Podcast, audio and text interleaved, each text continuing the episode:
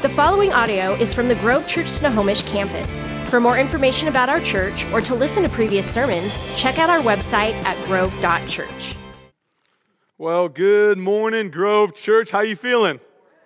All right, this is going to be one of those messages where you're going to want to fasten your seatbelt. I am fired up today. I'm going to be screaming for about 35 minutes. I'm pretty fired up about this topic, and it's going to be a little off the cuff. I'm going to try to do my best to stay on the pages of my notes, but I really feel God's Spirit in my heart, stirring something in my heart that I believe He wants to say to each and every single one of you. Can I hear an amen? Hey, my name's Andrew. I'm so thrilled that you're here today. If you don't know anything about the Grove Church, welcome. We are one church, two locations, Grove Marysville and Grove Snohomish. We've been in Snohomish since early September, launched in this community, and God's doing some amazing things here within our church that we're super excited about. I want to piggyback on what Kyle said about youth camp. One of my best experiences growing up as a student is going to camp. It's awesome to get away for 3 days, hang out with other believers, stay up way too late, drink way too much Mountain Dew. And so I just want to encourage you, if you're a student, 6th through 12th grade, we'd love for you to join us at this camp. The cool and unique thing about this camp is I'm actually the one speaking at this camp. Kyle and Emily are the ones leading worship at this camp, and it happens to be with my niece and her husband, Jacob and Madison Cormier, who are youth pastors in Idaho, and Jacob was a part of our youth ministry when I first started out, so I get to speak at his first camp as a youth pastor, and I'm pretty fired up about watching that kid grow and seeing what God's doing in his life. So pretty cool opportunity for our students to hear from me, but also to connect with Kyle and Emily. I want to encourage you to do that. I also want to encourage you, I look up there and I see, $170 for students, and I'm like, oh my word, well, I have 3 students, and how am I going to send them all to go? I just want you to know right now that money is not a problem for God. If you have a student that wants to go to camp and you're like, man, I could never even afford to pay that, I'm telling you right now, there's people in this room that will pay your students' way to go to camp. You're like, how do you know that? Because I see them time and time again acting in generosity. So don't let money be a hindrance for your student going to camp. If money's a problem, God will make a way. You come talk to me in the lobby. I guarantee by the end of today, someone will come up to me. No pressure. It already happens every Sunday. Someone will come up to me and say, hey, I'll pay for someone to go to camp. God's already sure in your heart to do it. I'll pay for a student to go to camp. Man, I want to pay for 2 students to go to camp. So don't let money be a problem. God will move. God will provide. Can I hear an amen? Amen. I'm telling you, I'm fired up about today. I hope you're ready for it. I'm not normally fired up like this, but today I'm feeling His power in my heart. We opened up this series asking these questions, this series called Life Multiplied, making the most of what God has given us. We opened this series and I asked these questions, and I want to ask them again to you today. I want you just to ponder some of these questions as we dive into this idea of what does it mean to live the abundant life? Jesus said, I've come to give you life and life more abundantly. What does this abundant life look like? And I like to phrase it in questions. Questions like this, if you're taking notes. Who will you be on December 31st, 2019? Who will you be? Today's the 27th of January. When this end of this year and that clock rings the bell at midnight, who will you be on that day? What will be different about your life on that day? Or another question, will you be more closer to Jesus than you were today on December 31st, 2019? A challenge to all of us who are reading this Bible throughout the year here every single day following a Bible reading plan. Will you have read the entire Bible in 2019 and got the badge on YouVersion that for the first time in your walk with Christ, you read the entire Bible from Genesis all the way to Revelations by just taking about 10 to 15 minutes in every single day and dedicating yourself to the Word of God? What will be different about your life? Will you have served yourself, or will you have served others? Will you have taken upon the discipline of generosity? What will be different at the end of this year about your life? Had a really unique opportunity this week. It's been kind of a crazy week for me and my family. I woke up Tuesday morning, 4 a.m., got in a car, Drove to SeaTac, can't wait till Everett Payne opens up for flights. Drove all the way down to SeaTac, got on a plane, and headed to Miami. We paid for this conference. It's like a 4-part conference cohort, and this was the second one. So I was in Miami for 2 days this week, flew home, direct flight from Miami, back home Thursday night, and was home in my bed by midnight. So it's been a little bit of a crazy week for me, and maybe the lack of sleep is making me a little bit more fired up. But I was sitting in Miami this week. Currently, right now, I'm 33 years old, and I'm sitting in Miami, and I'm sitting at a church called Trinity Church with Pastor Rich Wilkerson, and all these memories just begin to flood my mind, and all these experiences begin to flood my mind of what happened to me 17 years ago when I was 16 years old. At 16 years old, I had a really unique opportunity to fly down to Miami, Florida, in the inner city of Miami, and be a part of a missions trip at Trinity Church with Pastor Rich Wilkerson. If you know anything about him, he's been around for a long time doing incredible work for God. Well, I forgot to fly down on this mission trip, and the only thing that they had really told us about this trip was that we were going to be putting on a summer camp in the inner city through this church, and the church puts on these camps, and we were going to get to volunteer and be a part of hanging out with kids and having fun and doing all that kind of stuff. That's all I knew about Miami at that point. I had no frame of reference. I had flown to different parts of the country, but never, obviously, to Miami. It was the middle of July, and I will never forget when I got off of the plane. I literally got off the plane, and I just took a deep breath. I'm like, what is that feel? The humidity was insanity, okay? It was about 95 degrees that summer and 100% humidity, okay? Now, I was from California, born in California, moved here in Washington when I was 8, so I've never experienced humidity like this, and it just swept me off my feet.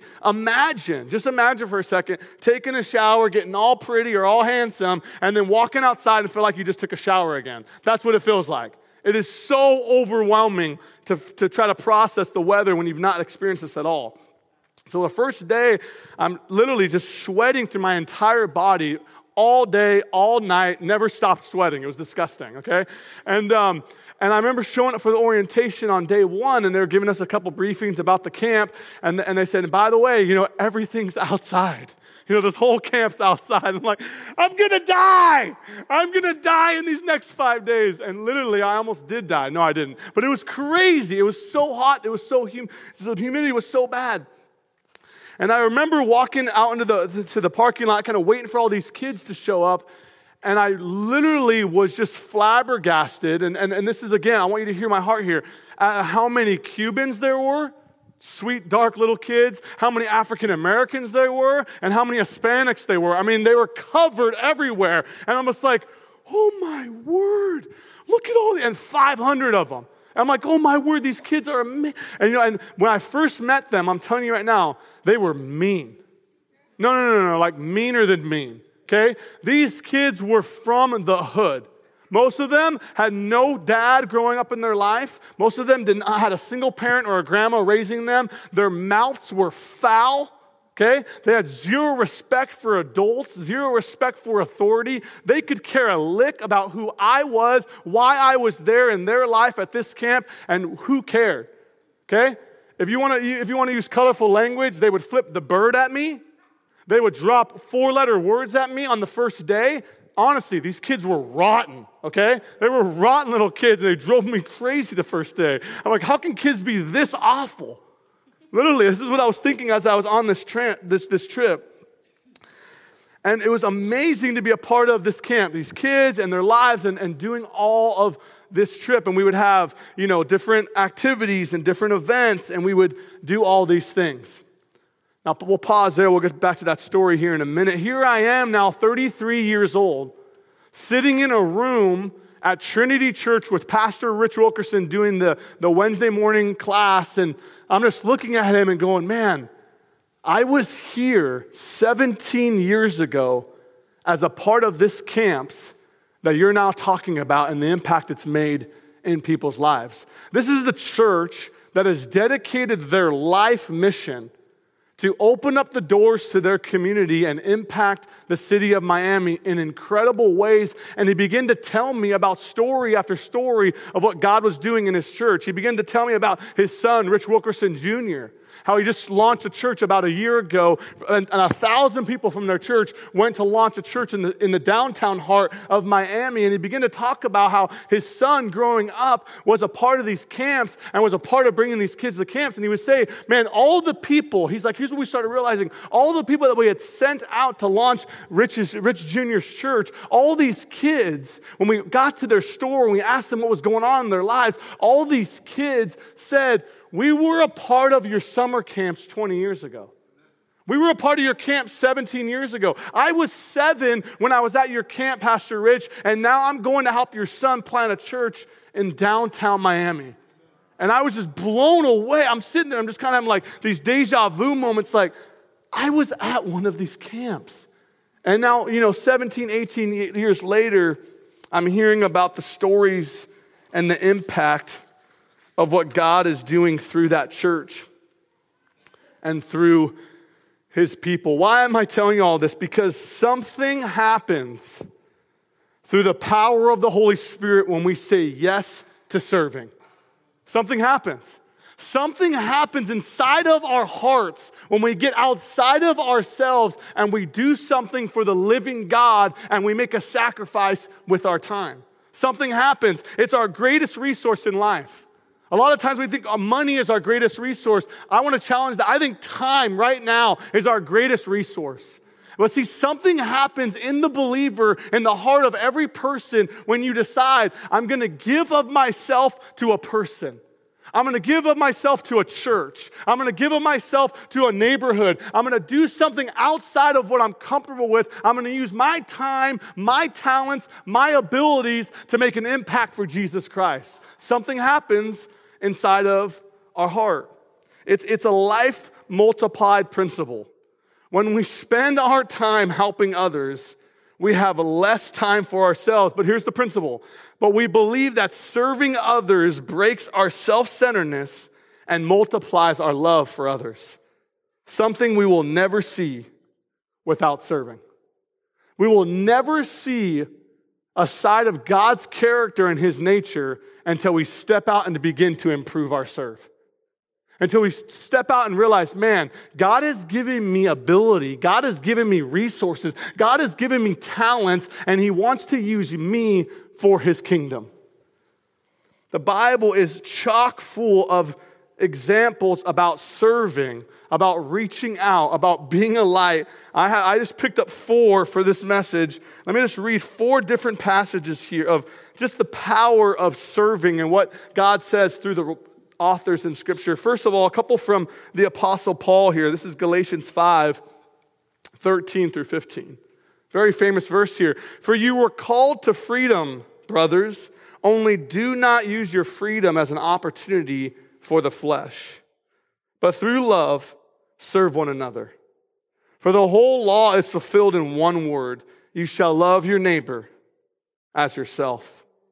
Here's another one, Ephesians 2:10, maybe even more famous for some of us who know the Scripture. Paul again writing, for we are his workmanship, created in Christ Jesus for good works, which God prepared beforehand that we should walk in them. For even the Son of Man came not to be served, but to serve and to give his life as a ransom for many. Last one here. These are Jesus' words here. And he said to them in Matthew 22:37, you shall love the Lord God with all your heart and with all your soul and with all your mind. And the second is like it. You shall love your neighbor as yourself. On these 2 commandments depend all the law and the prophets. Let's pray for God's word today. God, I just thank you so much for our church, the Grove Church. I thank you, God, for calling me, God, into ministry. I thank you, God, that these stories, God, are not just cute little stories, but God, they are powerful representations of what you've done in my life. And I pray it would speak to every heart in here today. God, you are calling us to serve. Lord, you are calling people right now at the end of this service to do something with the gifts and the talents and the abilities that they have. And I pray, God, they would not wait. I pray, God, they would be bold. I pray, God, they would live on the edge. God, I pray that through your Holy Spirit, you would spark in our hearts a desire to reach the communities that we are a part of. And I thank you, God, that you modeled it in Scripture. You showed us it, and you want to encourage us to do the same. And all God's people said, amen. Let me just break down a couple thoughts here, and then I'm going to get riled up again here. In Galatians, Paul is tired of the church. He's tired of the church following these old traps and these old patterns of the old law. He's trying to convince them, specifically in Galatians, that now that Christ has come, the law has been fulfilled. And they continue to get trapped into wanting to practice the Old Testament law that was meant for the nation of Israel. Paul is saying that because of Jesus Christ, in this passage here, because of Jesus Christ, his death, his burial, and resurrection, you can now experience salvation, this saving from your sins. But Paul is even alluding more to that, not just salvation, but freedom. Freedom from the law, freedom from bondage, freedom from old patterns. And he's saying, I want you to use this freedom to serve one another in love. He's saying that the entire law of Moses, all the Ten Commandments, all 600 and whatever laws in the Levitical priesthood, in the book of Leviticus, all of these laws, now that Christ has come, comes down to this one thing: to love your neighbor as yourself. It's summed up in that right there. To love your neighbor as yourself. Now that you've been freed from sin, now that you've experienced salvation, now that you've experienced joy and hope and grace and mercy, now that you've experienced all these things, I want you to use this amazing freedom, not to cloud about it, not to judge others about it. I want you to use this amazing freedom I've given you to serve one another in love. It's powerful. Paul again in Ephesians, for we are his workmanship, created in Christ Jesus for good works, which God prepared beforehand that we should walk in them. Again, Paul is encouraging the entire body of Christ. Not just a pastor, not just a staff, not just a small people who work for the church. The entire body of Christ. He's encouraging them that you and I are his workmanship. You and I are God's workers, prepared in advance to do good works for Jesus.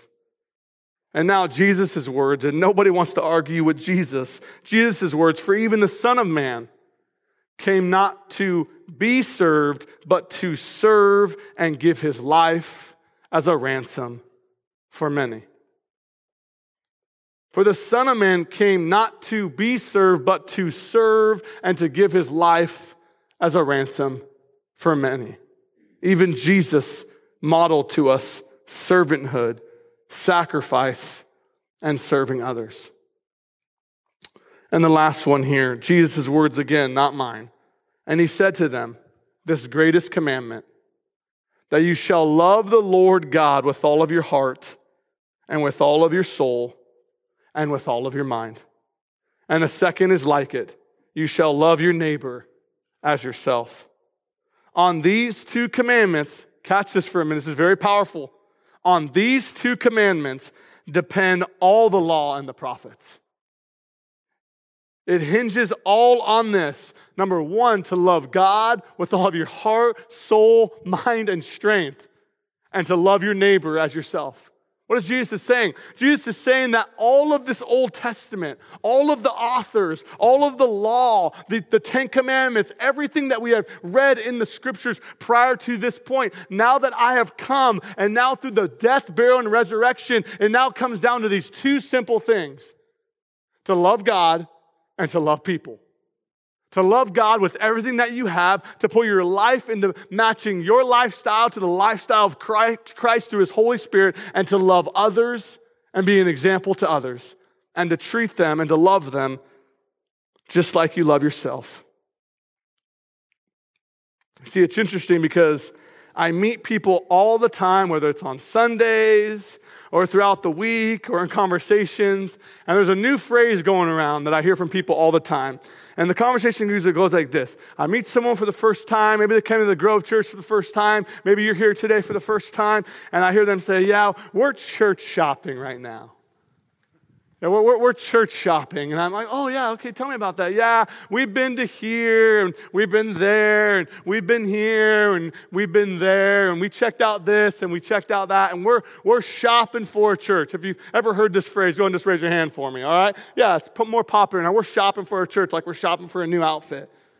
I'm like, oh, okay, well, yeah, tell me about your experience there. Tell me about your experience there. And I always want to, like, not be prideful and arrogant. I always want to, like, just say to them, you found the best one. You know, I always want to say that. But I'm like, I'm trying to, like, be sensitive and kind and PC. It's like, oh, yeah, that's a great church. And, oh, man, they're preaching Jesus. That's a great church. And, again, it's not a competition. It's capitalized C church and big K kingdom, right?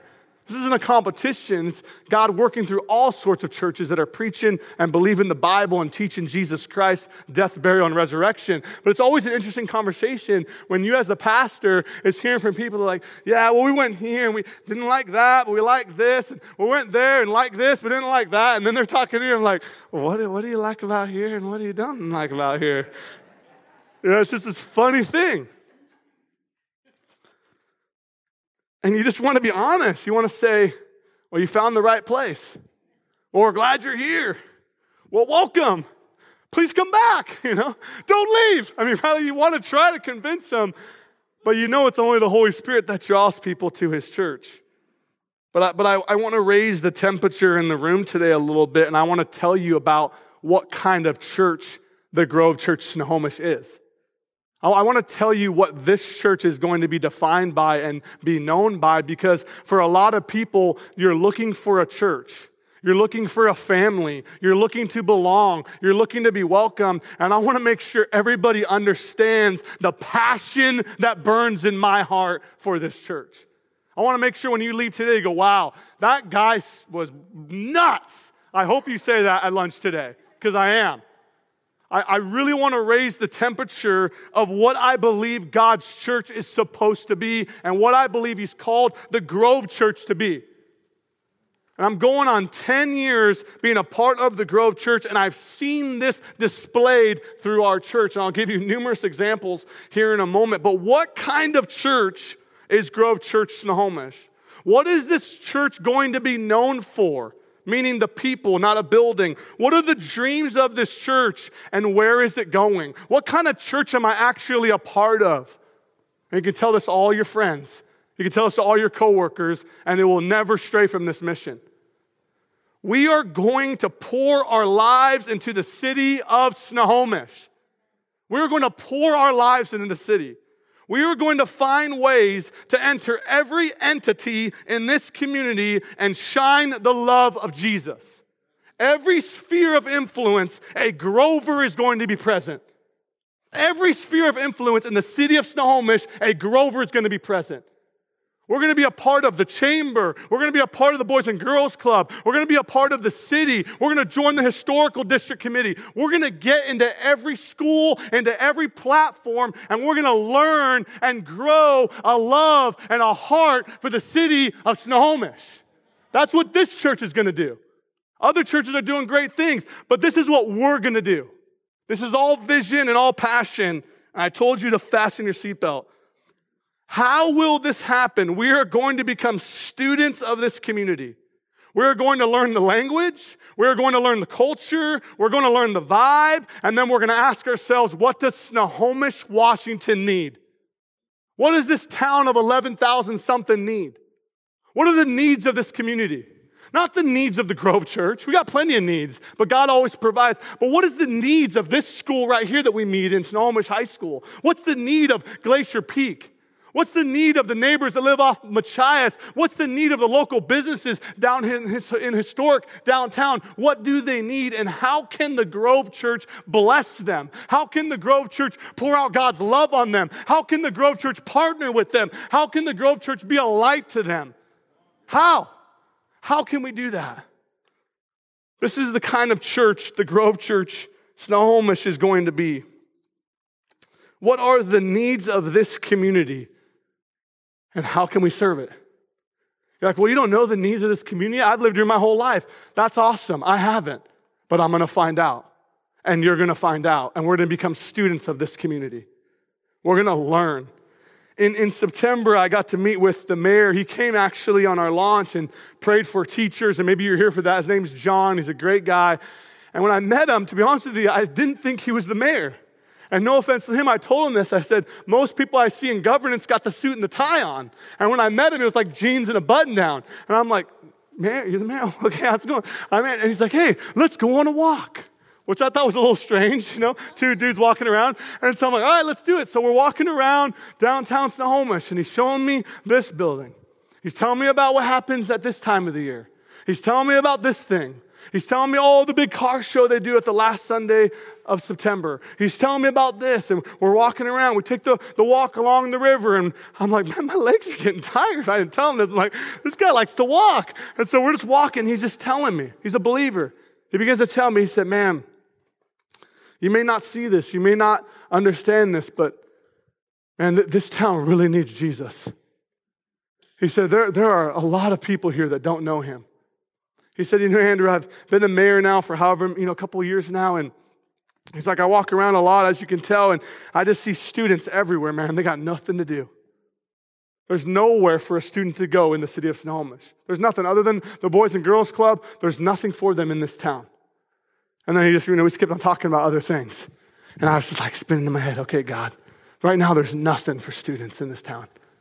There's nothing for students to go to. And I just began to dream a little bit in my heart. My mind began to spin, and I've dreamed about this for years. And Nick and I have dreamed about this for years. And other pastors and people have dreamed about this for years. And I've dreamed of like a youth center. I've dreamed of a large building that has a gym because I love the game of basketball. I love it. I want to see guys balling and having fun. I start dreaming, I see a room and there's teachers who are good at math and students who are bad, and there's mentorship and discipleship and tutoring happening. I see people looking for jobs and needing to know how to interview and needing to know how to dress for a job, and I see people helping them trying to figure out a job. I started dreaming of all these things like, oh man, God, what would it be like if students could come and they're volunteering, they're working, and it's their space, but it's a safe place and students can gather, and I start dreaming. I didn't share any of these things with you, but these are just things in my mind. I see guys competing and having fun, but having great attitudes on the court, and I'm just dreaming about all these things. I see us hosting tournaments and parents and families and relationships and relatives, and people are just learning, and it's all because why? Because he felt the need, he saw the need, he answered the need. See, all the people in the room who aren't as excited as me, and you tend to look at a glass half empty, you're like, well, how's that going to happen? Huh.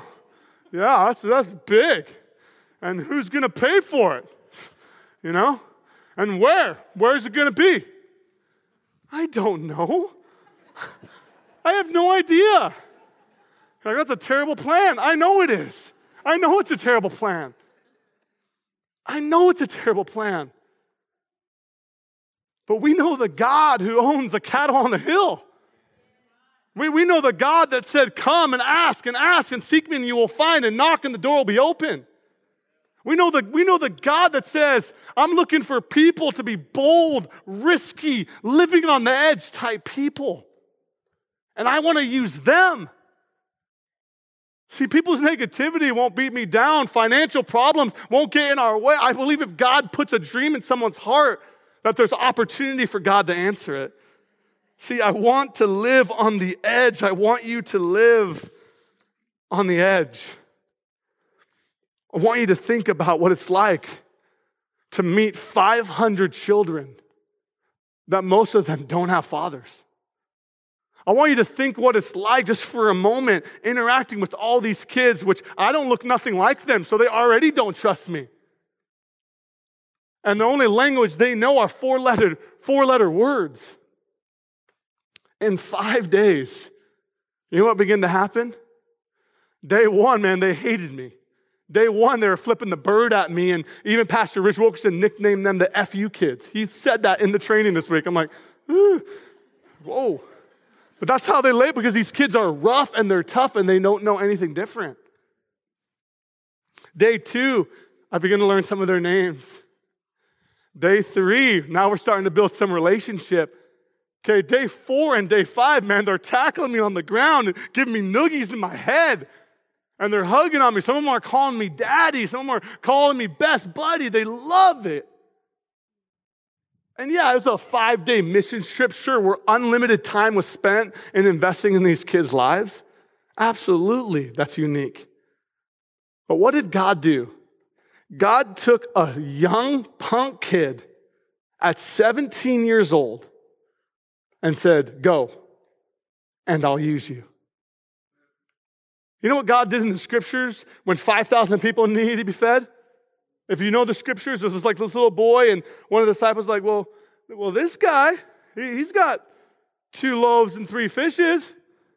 This guy, he's got something to give.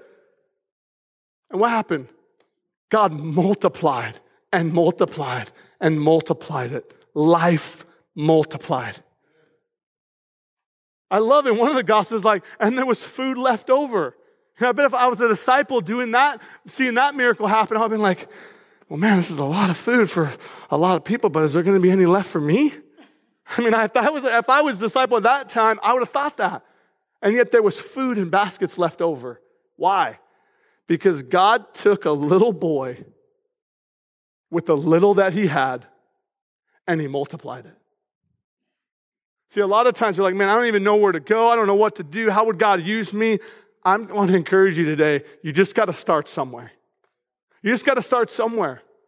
For me right now, I'm reading a book called The Art of Neighboring. I recommend it if you like to read. I'm reading a book right now called The Art of Neighboring. And as I'm reading this book in the plane, it just convicted me so much. The first challenge in the book is just, hey, get to know every single one of your neighbor's names. Every single one of them. As I'm reading this book, I'm like, well, let's see. Okay. Well, I know Judy and Arden, and I know Calvin and Chad and Michelle. And I got like 30 neighbors, and I don't even know majority of their names. I don't know them. And how long have I lived in that neighborhood? Going on 9 years. I'm going to start somewhere. I got to get to know their names. If I'm going to build a relationship, if I'm going to do something for God, I got to practice it myself. You have to start somewhere when it comes to improving your serve. I'm going to give you just some practical steps here and have the worship team come up here. We're going to do something a little bit different today as we end service, but I'm just going to give you some next steps here. I know I'm a lot fiery than I normally am today, but this week was just a profound week for me, but I'm just going to give you some next steps here. I'm just going to encourage you right now that if you are a part of the Grove Church Snohomish, this is your family, this is your church, you're done shopping and you found it, I'm going to encourage you, especially if you have little kids and they're a part of our kids ministry, I'm going to encourage you as a parent to serve once a month in Grove Kids. I am. I'm going to challenge you and encourage you that these kids, they need spiritual mentors and individuals that care deeply about their walk with Jesus Christ. See, a lot of times we look at kids' ministry in church and we think it's childcare. Well, I drop off my kid so I can enjoy service. I want you to shift your thinking there. It's not childcare. It's an investment in the life of a student so that when you're age, they know Jesus.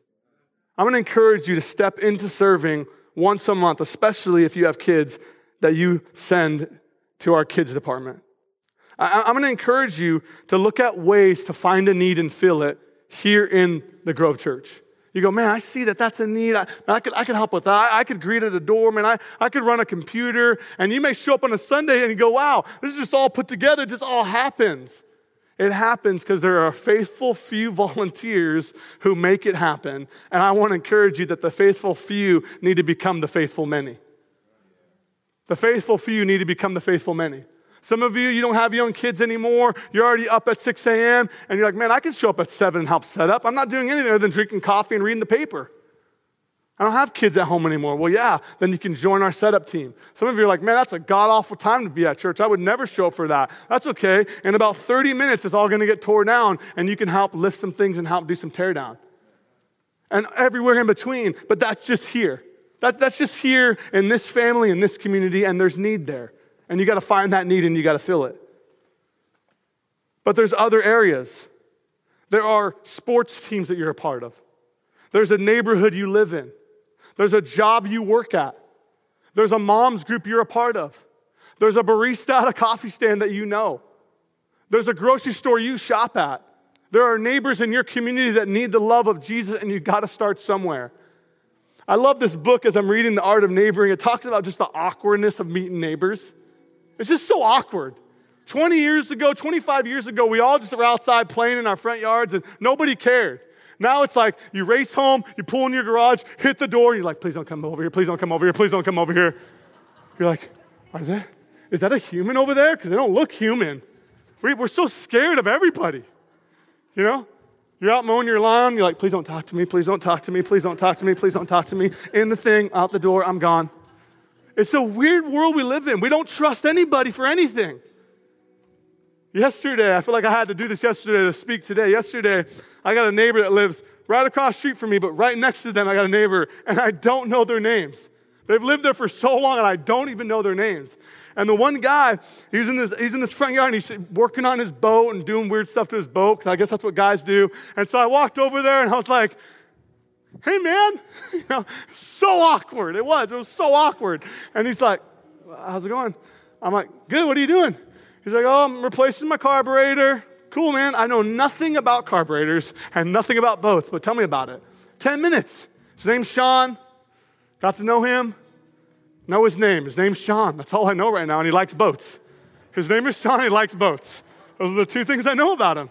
I didn't know that 24 hours ago. You got to start somewhere. And yes, it's awkward.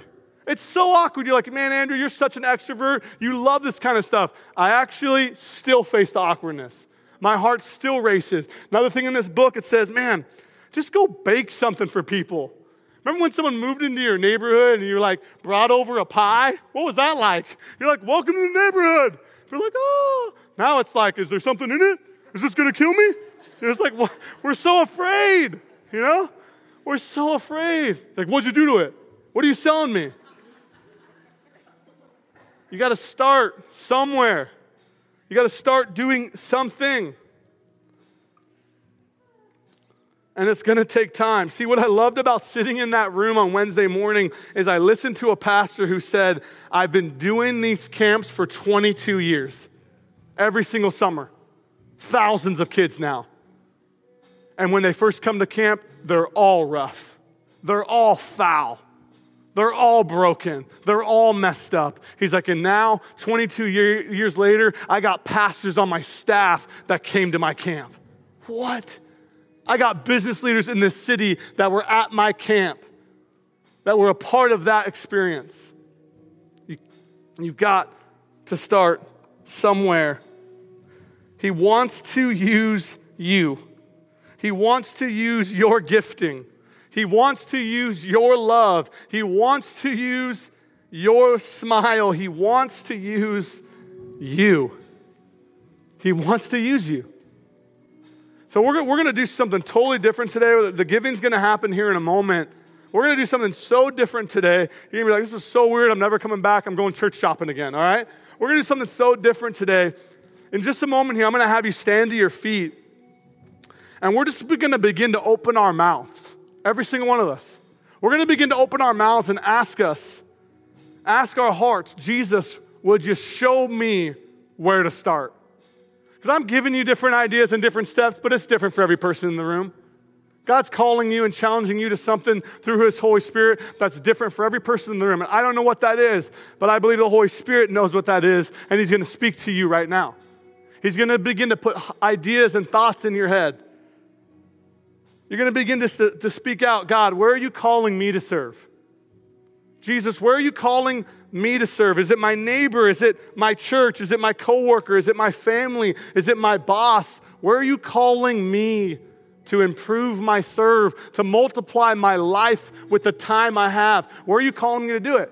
And some of you, you may come in during the worship experience and you just sit there and you're like, I like the music. It's good. Maybe you don't sing the songs. I'm just going to challenge you today. Even if you don't know what to say, I'm going to challenge you to open up your mouth, and I'm going to challenge you just to begin to say the name over and over, the name of Jesus. And so I'm going to ask Matthew in the booth, bring those lights down. I'm going to have us stand to our feet today. We're going to take a moment here. We're going to respond to Jesus and his Holy Spirit. When I count to three, we're just going to begin to open up our mouths. If you're comfortable, you set your Bible down, your notepad down. I'm just going to ask you to lift up your hands. I'm going to ask you to lift up your hands. I'm going to ask you just to be focused in this moment here. We're going to ask God to speak to us, to show us where it is you've called us, where it is you, where you want us to do, God. Where are you calling us? Where's your Holy Spirit? When I count to three, we're just going to begin to open up our mouths. If you don't know what to say, you're just going to say, Jesus. If you don't know what to do, trust that God will speak to you right now when I count to three. 1, 2, 3. Come on, let's just begin to open up our mouths right now. Jesus, God, we thank you, Father. Lord, we worship you right now. Jesus, would you speak to every heart? Come on, let's just begin to worship. Set the stage here. Let's begin to worship. Let's begin to worship. Jesus, we worship you right now. Would you spark in every heart and every life? God, show me, Jesus. Lord, show me, God, what you have for me. Show every person right now what you have for them, where they're supposed to go, what they're supposed to do, God. Would you show every person right now, Jesus? God, show me how to love my neighbors, God. Show me how to love my family, God. Show me how to love, God, those, God. Show me how to love those in our workplaces, God. Jesus, show me right now, God. Show me right now, God, your spirit moving in hearts, God. Show me right now, God, your spirit moving in hearts and minds right now, God. Show me right now, Jesus. Show me right now, God. Thank you, Jesus. We're just going to stay here for just a moment. We're going to get radical today. We're going to get radical today. It's going to be awesome.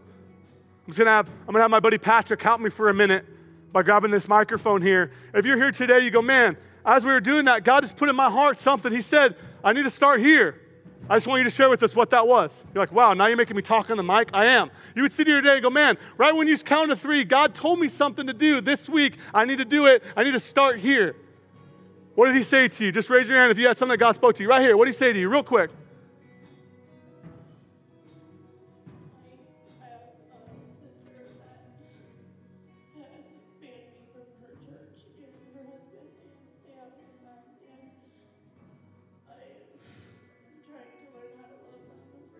for sure. Absolutely.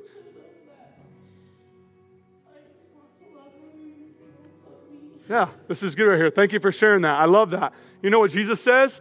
Jesus says, when they slap you in one cheek, give them the other side. I believe God right here is going to use you in that situation to bring hope and love to your family. In the name of Jesus, reconciliation and healing to that family. Someone else, you go, man, God spoke to me. You count to three, and all of a sudden, he said, start here. I got to start here. Come on, she was bold enough. Someone else. He said, God said, start here. Okay, right here. Jeff in the back. Let's give him the mic. This is how God works. This is how God speaks. He uses moments like this to teach us what to do. Go ahead, Jeff. I've been working with youth for 20 years. Yeah. You spoke that why not serve one time a month and grow kids? And it just boom. Yeah.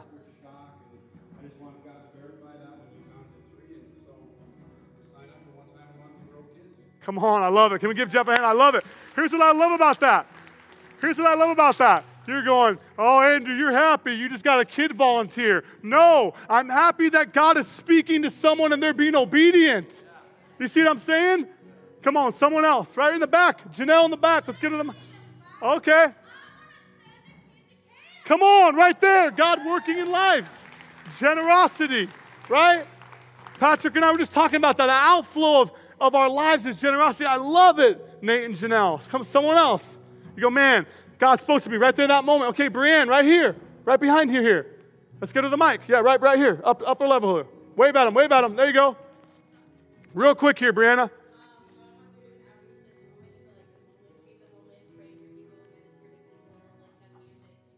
I love it. Feeding the homeless. Who doesn't love that? I love that.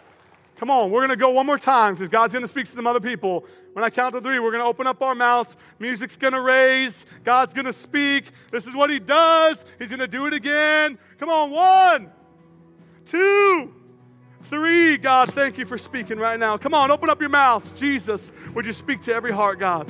Would you speak to every heart today, Jesus? Jesus, right now, God, start somewhere. God, show me where to start. God, show me where to start, Jesus. Jesus, show me where to start. God, show me where to start, Jesus. Show me where to start, God. Show me where to start, Jesus. Show me where to start. Show me where to start, Jesus. Show me where to start, God. Show us, God. Show us. Okay, one more time. Come on. You felt like God was saying, hey, man, right there, God said something to me. I got to start here. I got to start in this moment. Anyone bold enough to do it, share what God sparked in your heart. Anyone. Come on. Be bold. Be brave. Okay, hold on. We already went to you. Let me try to go to someone else. Okay, right here up in the front. Right here. Let's go to the mic. Where's Patrick at? Patrick, right here up in the front. I love it. Elizabeth, let's hear what God's saying to you right here. Mike's on your left here.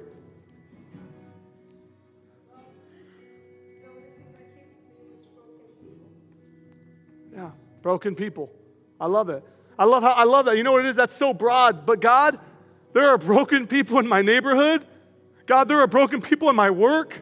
God, there are broken people in my church. And would you show Elizabeth how to extend his love and his grace? Oh, man. Watch what God will do in your life if you just start somewhere. Let me pray for you here, and then we'll have Ryan come up and do our giving. With every head bowed and every eyes closed here. God, right now, we thank you, Lord, that you're doing a work in our hearts. God, this is not me. This is not anything but your Holy Spirit calling us to live on the edge, to start somewhere, to do something. And I pray today, God, maybe someone was a little nervous. Maybe they're a little scared about saying anything. Maybe they're still waiting for you to speak. I thank you, God. In the next 24 hours, you're going to show them exactly where to start, exactly what to do, because you do it, Lord, and you're going to do it again. Come on, all God's people said, amen. Can we praise him? Yes. Thank you for listening to the Grove Church Snohomish Sermon Podcast. If you want to keep up with us, like us on Facebook, Instagram, or visit our website at grove.church.